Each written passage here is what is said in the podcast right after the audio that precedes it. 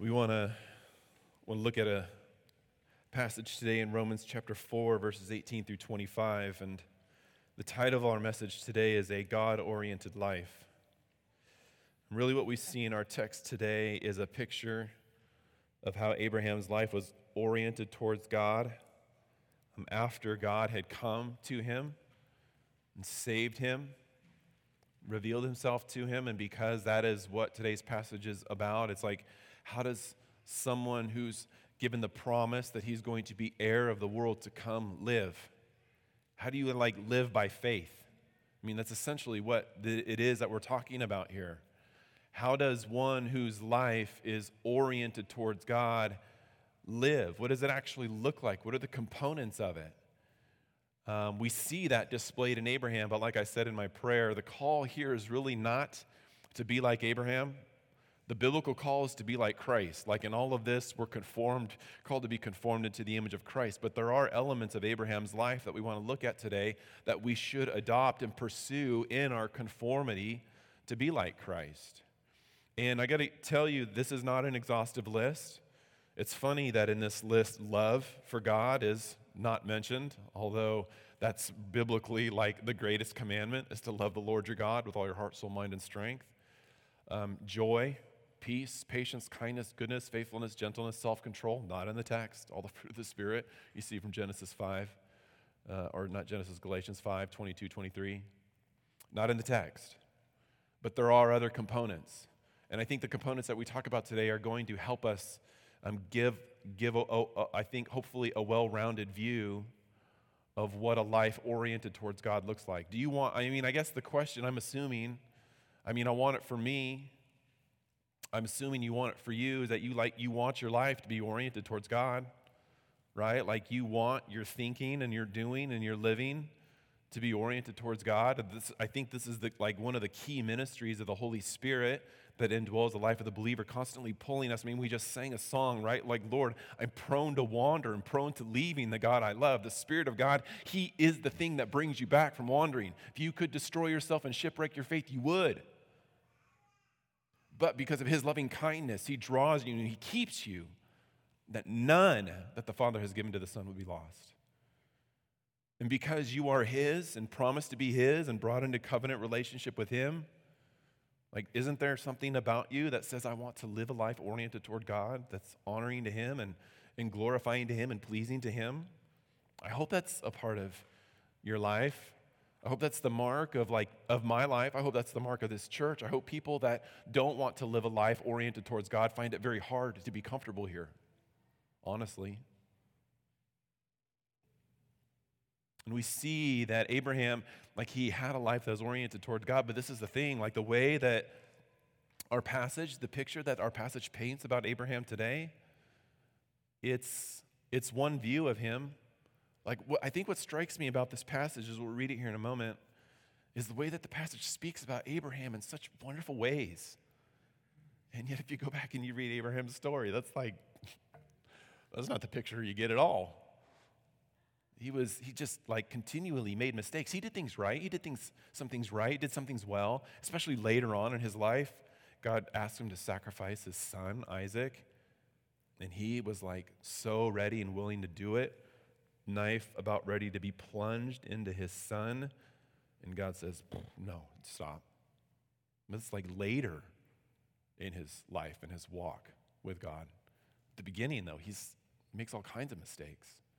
I find that very encouraging for me. It's like I make all kinds of mistakes too. There's things that I do well, there's things that I don't do well.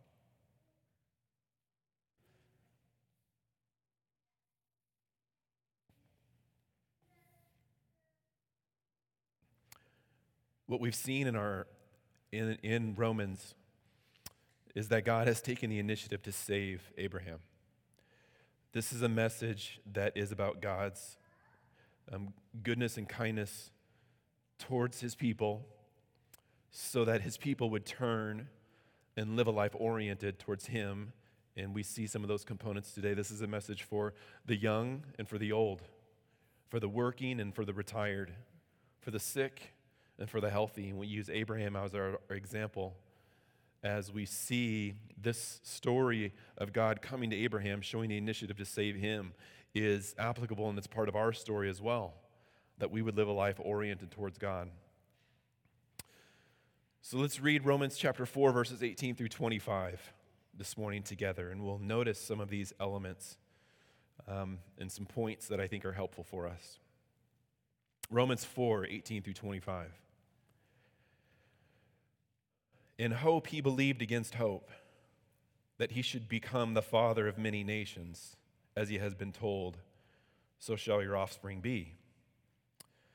He did not weak, weaken in faith when he considered his own body, which was as good as dead, since he was about a 100 years old, or when he considered the barrenness of Sarah's womb. No distrust made him waver concerning the promise of God but he grew strong in his faith as he gave glory to God, fully convinced that God was able to do what he had promised.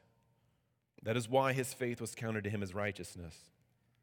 But the words it was counted to him were not written for his sake alone, but for ours also.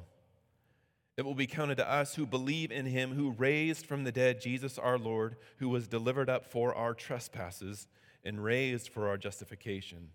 I think it's obvious to see in the text that there is a connection in the mind of God between us examining Abraham's life and his story and our life and our story. That connection is clear as he makes the transition from verse 22 to 23. He looks, he looks at Abraham's faith that was counted to him as righteousness, and then he specifically says, The words that was counted to him were not written for his sake alone, but for ours also. Abraham's story is something to say about us.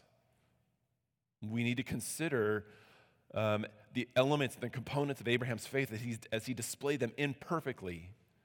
What's, what's I think important to see here is that it's though Abraham's life live, is lived out imperfectly, his faith is lived out imperfectly, it's perfectly accredited to him. I mean, this passage describes Abraham in a way where you would think like he's the, he is the man. Did this guy ever get anything wrong? Well, just go back and read Genesis chapter 12 through the rest of his life, and you'll see he had plenty wrong. But there's a way in God's mind in which he looks upon his beloved children and he sees them through the lens of his son and, and, and, and the faith that's perfectly accredited to them, even though they live imperfectly. Like you live an imperfect life. I live an imperfect life. I don't lose any of God's love or his favor by living imperfectly. I don't gain any more of his love or his favor by living perfectly. But oh, it is my desire that I would live for him well. Like if I if I could live perfectly for him, I, I would. I want to. I try. But we find ourselves failing over and over and over again. And those are the moments I think when the enemy comes in and he causes all kinds of disruptive thoughts and, and feelings in our lives and, and, and who we are in the eyes of God. Abraham was a man that lived imperfectly but pursued. He did have a life that was oriented towards God. He, he simply, in, initially, how did that start? God came to him. Like Abraham was not searching to God. Romans chapter 3 makes it very clear. There is no none righteous, no not one. No one is searching for God. If you are saved, it's because God came searching for you and called you out and drug you out of the pit you were in. And because of that, then we should go, "Oh, oh Lord, how do I live for you?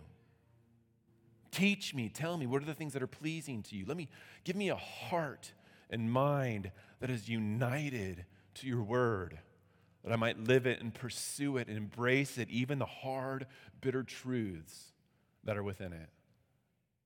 And let me always, always throw myself at the feet of your grace and your forgiveness, knowing that I need it more than I realize the elements that we see of in Abraham's faith, we want to look at three things today in particular. A life that's oriented towards God, it's a life that's full of fruit, it's a life that's founded upon God's word, and it's a life that is focused on our Redeemer. As we look at these components, the fruit of Abraham's life, I think it's important for us to look at them in particular, to notice things about them, and to examine our own lives in contrast to it and say, what are the areas of these in particular that I struggle with that I need to grow in? And we won't be able to have, you know, spend a ton of time on each one, but just to notice what those things are. And then for you in your own time to go back and go, Lord, you have shown me that I don't do this well. I struggle in this way. And then you would continue to pursue those things in your own private devotional worship time with the Lord. The first thing that we see is obvious in the text in verse 18 is hope. Hope is a mark of the life of the believer that's oriented towards God. Like it says, in hope he believed against hope. Like in a situation where it seemed hopeless, Abraham had hope. He looked around and the situation looked hopeless. God says, From you is going to come a seed. You're going to have an offspring. He's like, I'm 100 years old. My wife is barren. We've, had, we've tried to have children. We've never been able to. She's never been able to conceive a child. But you're saying that this is what's going to happen. And he holds on to that promise with hope. Hope is a key mark of the life of the believer. Now, I think what's important to differentiate here is the, the distinction between the biblical promises and your own desires. See, you can have hope and build your life upon the biblical promises that God gives to you. I mean, this was a promise that God gave to Abraham, so he could hold on to it. He could embrace it. He could live his life upon it and pursue it. Trust, which we'll get to, that God was going to do what God said what he was going to do. He could do it. But it's entirely different to mistake God's promises for your own desires, which we often do. We insert our own desires into the scripture and we go, This is what I'm hoping you do, God. And God has no obligation to fulfill our personal wants and desires. He's not my magic genie. I don't, I don't open up the Bible. Okay, I wish for. That's not how this works. It's not how any of this works. God, but I tell you what, God's promises are better than your desires. You may not know it, you may not see it, but they are. And so you hold on to the things that He, and you hope in the things that He has promised to you. Promises to never leave you nor forsake you. Promises that if you, if you weren't here last Wednesday night, and didn't get to hear, a chance to hear Dan's message in Ephesians chapter 2, please go on our website and listen to it. Let me just give you a, a tidbit Ephesians 2 7, so that in the coming ages he might show the immeasurable riches of his grace and kindness towards you in Christ Jesus. That's a promise that he's given to you, that for all of eternity, he would um, show you the immeasurable riches of his kindness, of his grace and kindness towards you. You know that to be true. You have to hold on to that. That's a promise from God's word. So, the life of the believer is a life of hope. Hope actually becomes a theme in Romans. We see it mentioned in chapter 5, which we'll get to in its role in our sanctification and maturity um, next week, Lord willing. But consider Romans chapter 15, verse 13. May the God of hope, God is described as being the God of hope. May the God of hope fill you with all joy and peace in believing, so that by the power of the Holy Spirit you may abound in hope. Do you abound in hope? Are you a person that is marked by hopefulness, biblical hopefulness? Not like, you know, biblical hope is the expectation of what, what is sure to come to you because God has said it in His Word that it's coming. That's biblical hope. Are you a person of biblical hope that has solidly built their life upon the promises of God? Or have you built your life upon your own dreams, expectations, desires? Guess what? God shatters those things every day. Why? Not because he's cruel, not because he loves shattering your, your lifelong dreams, but because he knows your dreams are built upon something that are less than him. And his desire is to bring you and set your feet upon the rock and build you up and prepare you for an eternal weight of glory. What if your dreams and your desires are inconsistent with the eternal weight of glory that you are to receive? What do you want? Which one would you choose? As a believer, I'm like, yes, the eternal weight of glory. But when it comes into my everyday life, I make choices, and so do you, that are more consistent with my own dreams and hopes and desires. A person of hope builds their life upon the promises of God. Abraham built his life upon the promises of God. In a hopeless situation, he had hope. And so we're encouraged to never judge the Lord's goodness or your obedience by your circumstances. Never judge the Lord's goodness and never judge your obedience by your circumstances. You judge it based upon the Word of God and you put your hope in the God of hope. And you build your life upon those, those promises. Secondly, inherently built into a life of hope, and this is not explicit in the text, but it is implied, is a life of perseverance. I mean, in hope, he believed in hope that he should. It was something that hadn't come yet. God gave him a promise, and he waits. I mean, it would have been a one thing for him to hope for like a day, a, day, a couple weeks, maybe a couple months, a couple years. He's hoping and waiting for decades before this, this promise actually comes to fruition. Like, if that's not perseverance, I don't know what is. Perseverance is inherently built in to a life of hope, the enduring. While you're longing, you're waiting, and you're obeying God. You know your life is really built upon the hope of God's promises when you're able to be obedient to Him and persevere through the difficulties of life while waiting. Like it's easier to be obedient to God when you're getting what you want. It's very hard to be obedient to God when you're not getting what you want or what He has promised in the Word. That's persevering. We are a people that, for largely in this country, do not like to persevere. Our entire our entire culture is built around I can order I can go on my phone right now in front of you and order something on Amazon and it will be on my front door tomorrow maybe even sometimes in the middle of the night tonight. What, why wait? Waiting's awful. I can go through a drive through and I can order a burger and it's in my hands in two minutes.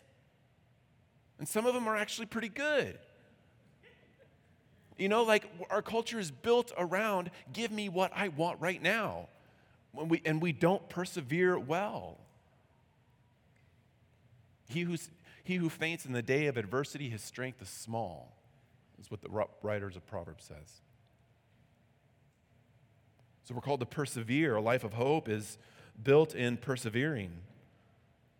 You persevere through your circumstances, you persevere through your own sinful choices, you persevere against the sinful choices of people against you. Life of the believer is, uh, is marked by persevering, persevering with joy. I mean, you can take all of the fruit of the Spirit and, and attach perseverance to it. Persevere in love, persevere in joy, persevere in peace, persevere in patience, persevere in self control. Life of the believer is about persevering because we don't currently have what we long for, but what has been promised to us. That was the life of Abraham. He eventually got it, but he had to wait.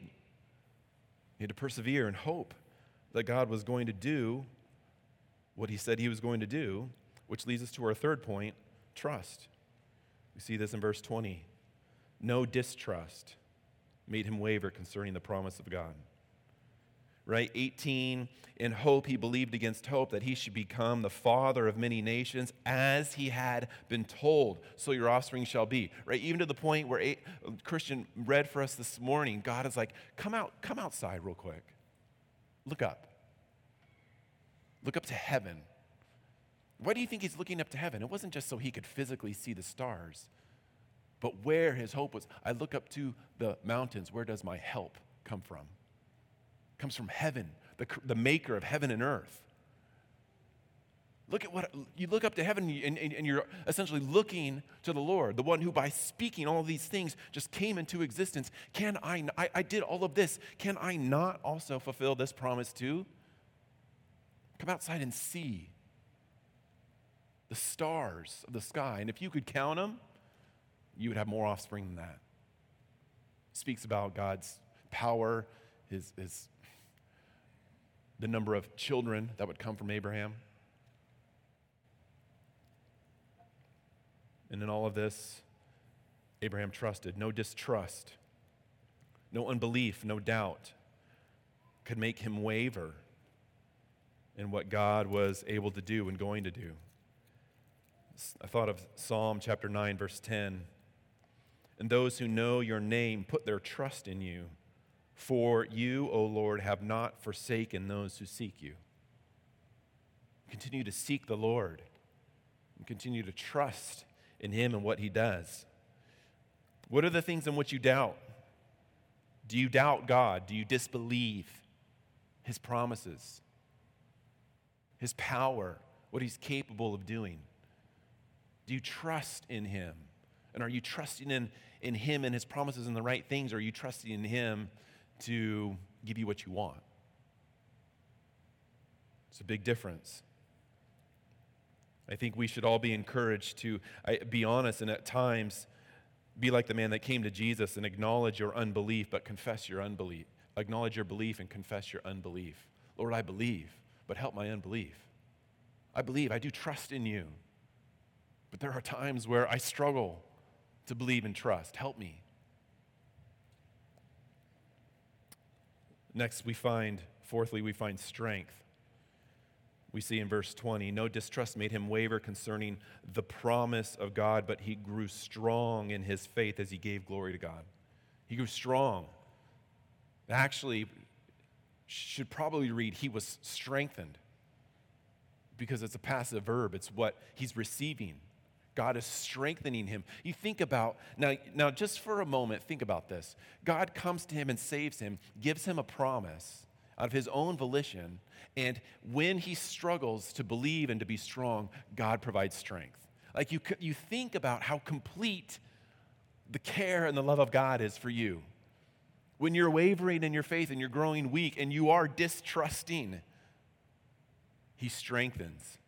He sends someone into your life to remind you. He brings you a passage of scripture where he speaks to you and he strengthens you in your faith and what it is that who he is, what he is capable of doing.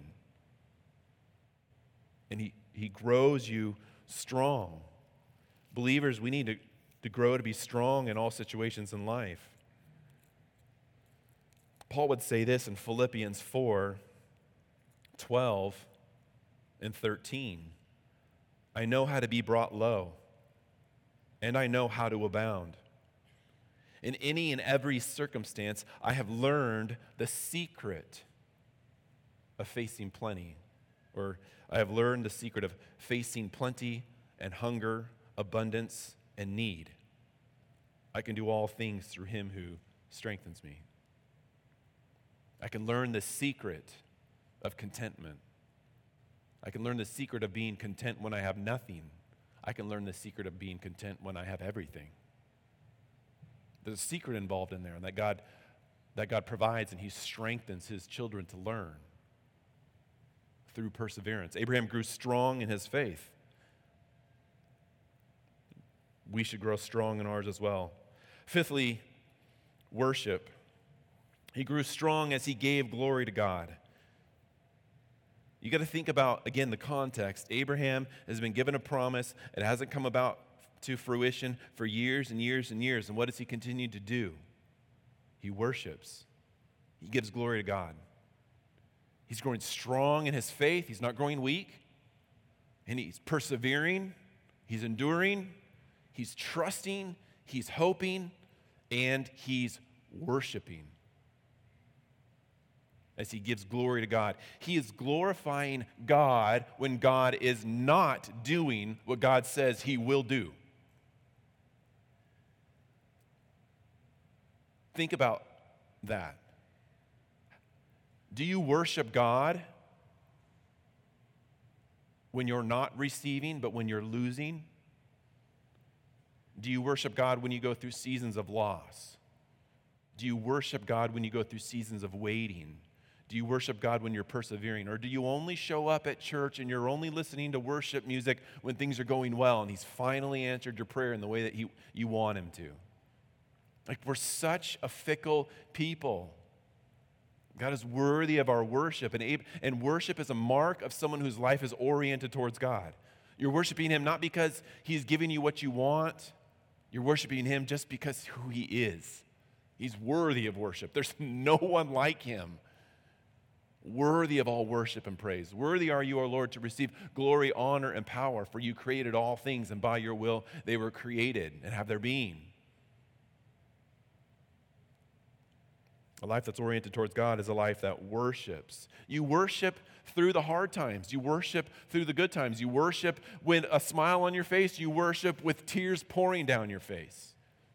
But in all of it, you're coming to God and you're worshiping Him because He's worthy of worship, because He's sovereignly and powerfully and infinitely wise and in control, and He's preparing you to receive an eternal weight of glory. And everything that enters into your life is unto that purpose for His glory, for your good, and for your reception of what is eternal.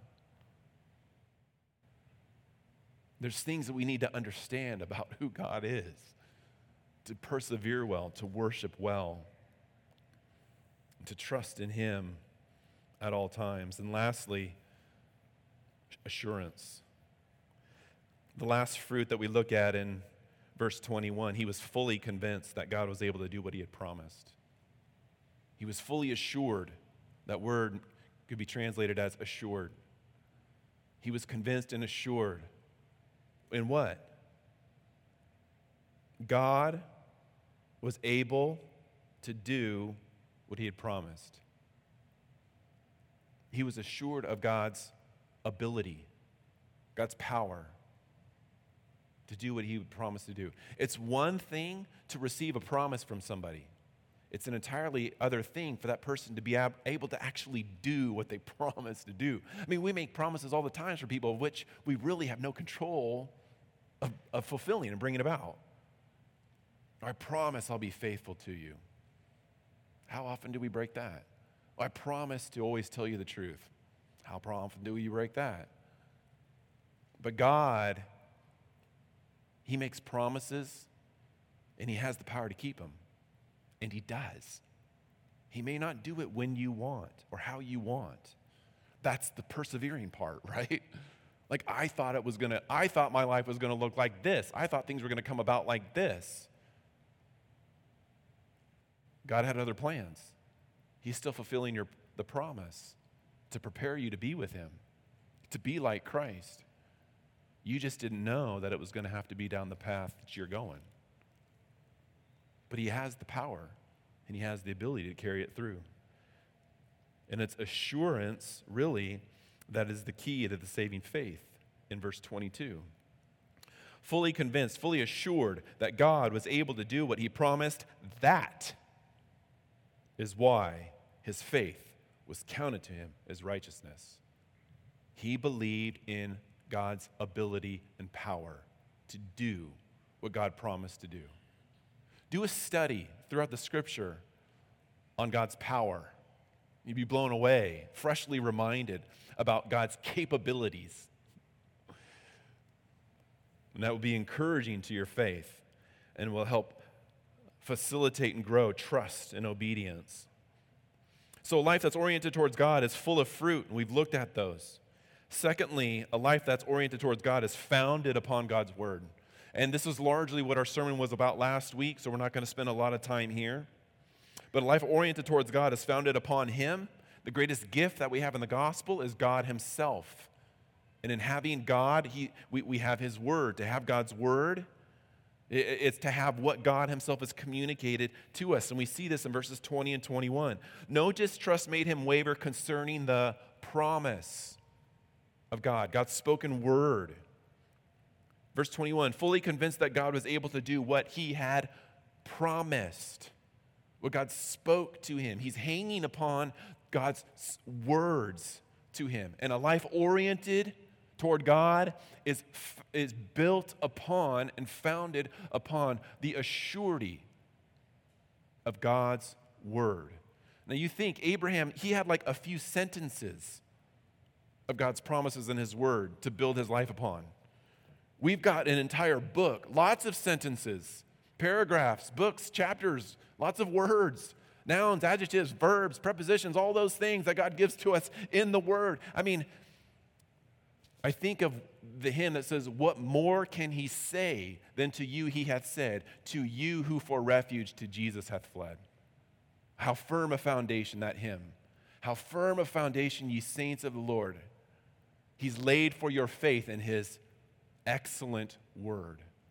What more can he say than to you he has said, to you who for refuge to Jesus has fled? If you fled to Christ, then you have all that you need in his word to persevere, to trust. If you find yourself struggling to persevere, if you find yourself struggling to trust, to hope, to worship, go to the source where all those things spring from in the Word. But all of that, you know, for a real practical sense, I was thinking about it, really makes it imperative for you to not only be in the Word personally, but to be in a church that's going to prioritize the Word of God, that preaches the Word of God in its entirety. Now, I'm, I'm talking to, singing to the choir here. But all of you have, we all have friends.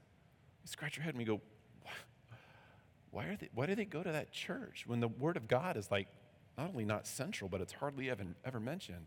And, and when it is mentioned, it's completely ripped out of context. And I mean, this is, this is pervasive in our, in our society, in our culture.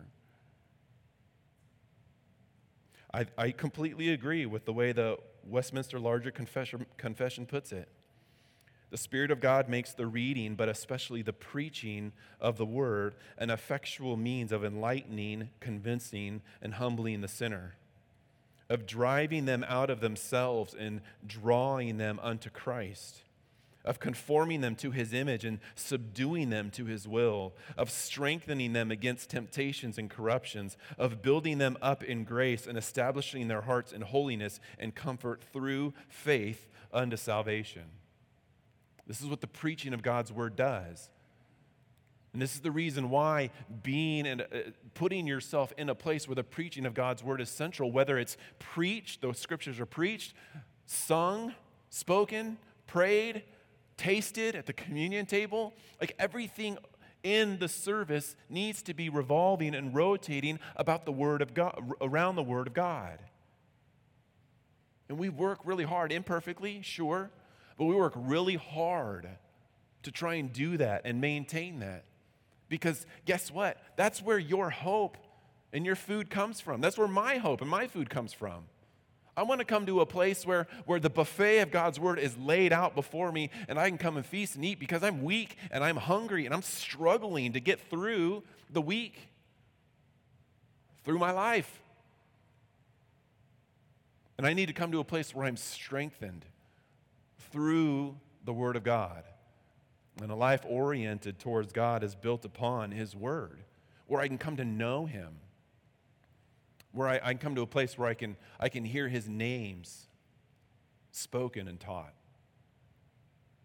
I come to a place where I can hear of his perfections taught and explained. A place where I can come and be equipped to stand upon him. A place where I can come and find fellowship with other struggling uh, pilgrims and exiles as we speak the truth of God's word into one another's lives words of life, the, word, the, the sweet honey of the Word of God that nourishes us and builds us up in the faith. So, a life that's oriented towards God is built upon God's Word. And lastly, a life that's built upon a life that is oriented towards God is focused on our Redeemer. Verse 23 makes the transition to us the words it was counted to him were not written for his sake alone, but for ours also. The story of Abraham is not just a story, his story, and it's not just a story for history, it's a story for us. Turn, if you will, with me to Romans 15, verse 4.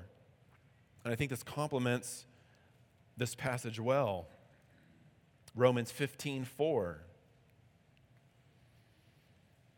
Romans 15:4 reads this, "For whatever was written in former days was written for our instruction, that through endurance and through the encouragement of the scriptures we might have hope." Everything that was written down, for whatever was written down in former days, Abraham's day, Moses' day, all of the things that were written down in former days were written down not just to record historical events, but they were written down for our instruction, for your instruction. That by opening up the scripture, you're being instructed through the life of another person. I was ta- we were talking about this last night. I was talking to Abigail, and I was like, it's, it's, isn't it hard to persevere and to seek the things of heaven? And she goes, Well, I, I guess it's easier for us than it was for Abraham because we have him as an example to learn from. Yes. Like, read your Bibles, read your Old Testament. Be encouraged and strengthened by what you read and people that have come before us. To be able to endure. The, the point of the stories that through endurance and through the encouragement of the scriptures, we might have hope. Abraham's story is meant to be an, a story of endurance and encouragement and hope for us, that we would continue to endure in hope. And the object of Abraham's saving faith is the same as ours. It doesn't, I mean, it's true, Abraham lived on one side of the cross and we live on another side of the cross. But it doesn't really matter which side of the cross you live on. The thing that matters is are we looking at the same object together? What the scripture is teaching us is that the God that Abraham was looking to is the same God that we look to. We know more about him and we have revealed to us completely who he is. The fullness of God dwelled in the Lord Jesus Christ. But the object of our saving faith in God Himself, our Redeemer, He's the same. The same God that redeemed Abraham, Daniel, and David is the God that has redeemed you and me. When you read through the Old Testament, you're, you're learning about who your God is and what He is like so that you might be oriented towards Him. Who is your Redeemer? Only more so now we have the fullness of that revelation in Christ. And that's where our, our text draws our eyes to towards its end. It will be counted to us who believe in him who raised from the dead Jesus our Lord, who was delivered up for our trespasses and raised for our justification. Not only do we look to the same God, but we, have, we see clearly what it is that God has done for us in the Son. I mean, we have a fuller revelation, fully complete. You, if we believe in progressive revelation, you know, Abraham didn't have this whole book. We do. What a wonderful time we live in to have the completeness of the Word of God, the, the closed canon in our hands that teaches us all that we need for life and godliness given to us in these pages right here. And we at the, at the center of it is the story of the one who was delivered up. Again, I cannot get away from chapter 3, verse 25, whom God, talking about Jesus, whom God put forward as our propitiation. God puts him forward. He was delivered up for our trespasses, and he was raised for our justification. Abraham was convinced of what God would do. We are convinced of what God has done. But we are like Abraham in the way that we are still waiting for the completeness of what it is that God would do as he has promised us that the Son would return and take home with him all those who belong to him. And so we observe, this text draws our, our eyes at the end to observe Christ's faithfulness to us and our continual dependence upon Him. Drawn specifically towards the work of the, in, the, in the person of the Lord Jesus Christ. a life that's oriented towards God is a life that's focused on the Redeemer, looking to Christ. Every day we should be opening up the Word of God and, and, and seeking Christ in it. The one who has done for us what we could never have done ourselves. How did Abraham respond to God's saving promises? We've seen how he, is, how he bore fruit. He trusted in God's word. and he focused on his Redeemer. And those things should be components of our lives as well. I think that's good for us to think about and meditate upon as we come to the communion table today. Mindful of the one who has been delivered up for our trespasses and raised for our justification. He's, he's the object of our hope, or our, of our worship. And as we partake of the elements, you, in a moment, as you go back and you, you grab the cracker and you grab the juice, and you return back to your seat, and you're holding on to them. And as you're holding on to them, you're consciously reminding yourself of what Christ has done and who you are in Him. And you are examining your life and you are confessing the ways in which you fall short. And then you are falling upon the assurance of the salvation that you have in Christ because your faith is in Him and not in yourself or in your own goodness or your own works. So, this is the time of worship. This is the time of, of personal worship, but we will partake of communion together because it is a time, a meal of corporate worship as well, where we all come together like Abraham, like all of us, coming together as one, looking to the same object, looking to the Redeemer together, praising Him and worshiping Him, and, and asking Him to help us and strengthen us to continue to persevere until He returns. So, this time is for believers. If you're visiting North Hills today and you are a Christian, you know Him by faith and by faith alone, then we do invite for you to partake. And the elements are on the back table, and you can get that and return back to your seat. But if you are not a believer, consider where is your hope, and who do you say Christ is, and what are you resting upon in order to be uh, made right with Him and to have fellowship with Him? So the elements are on the table. You can get those, return back to your seat, and we'll partake of communion together shortly.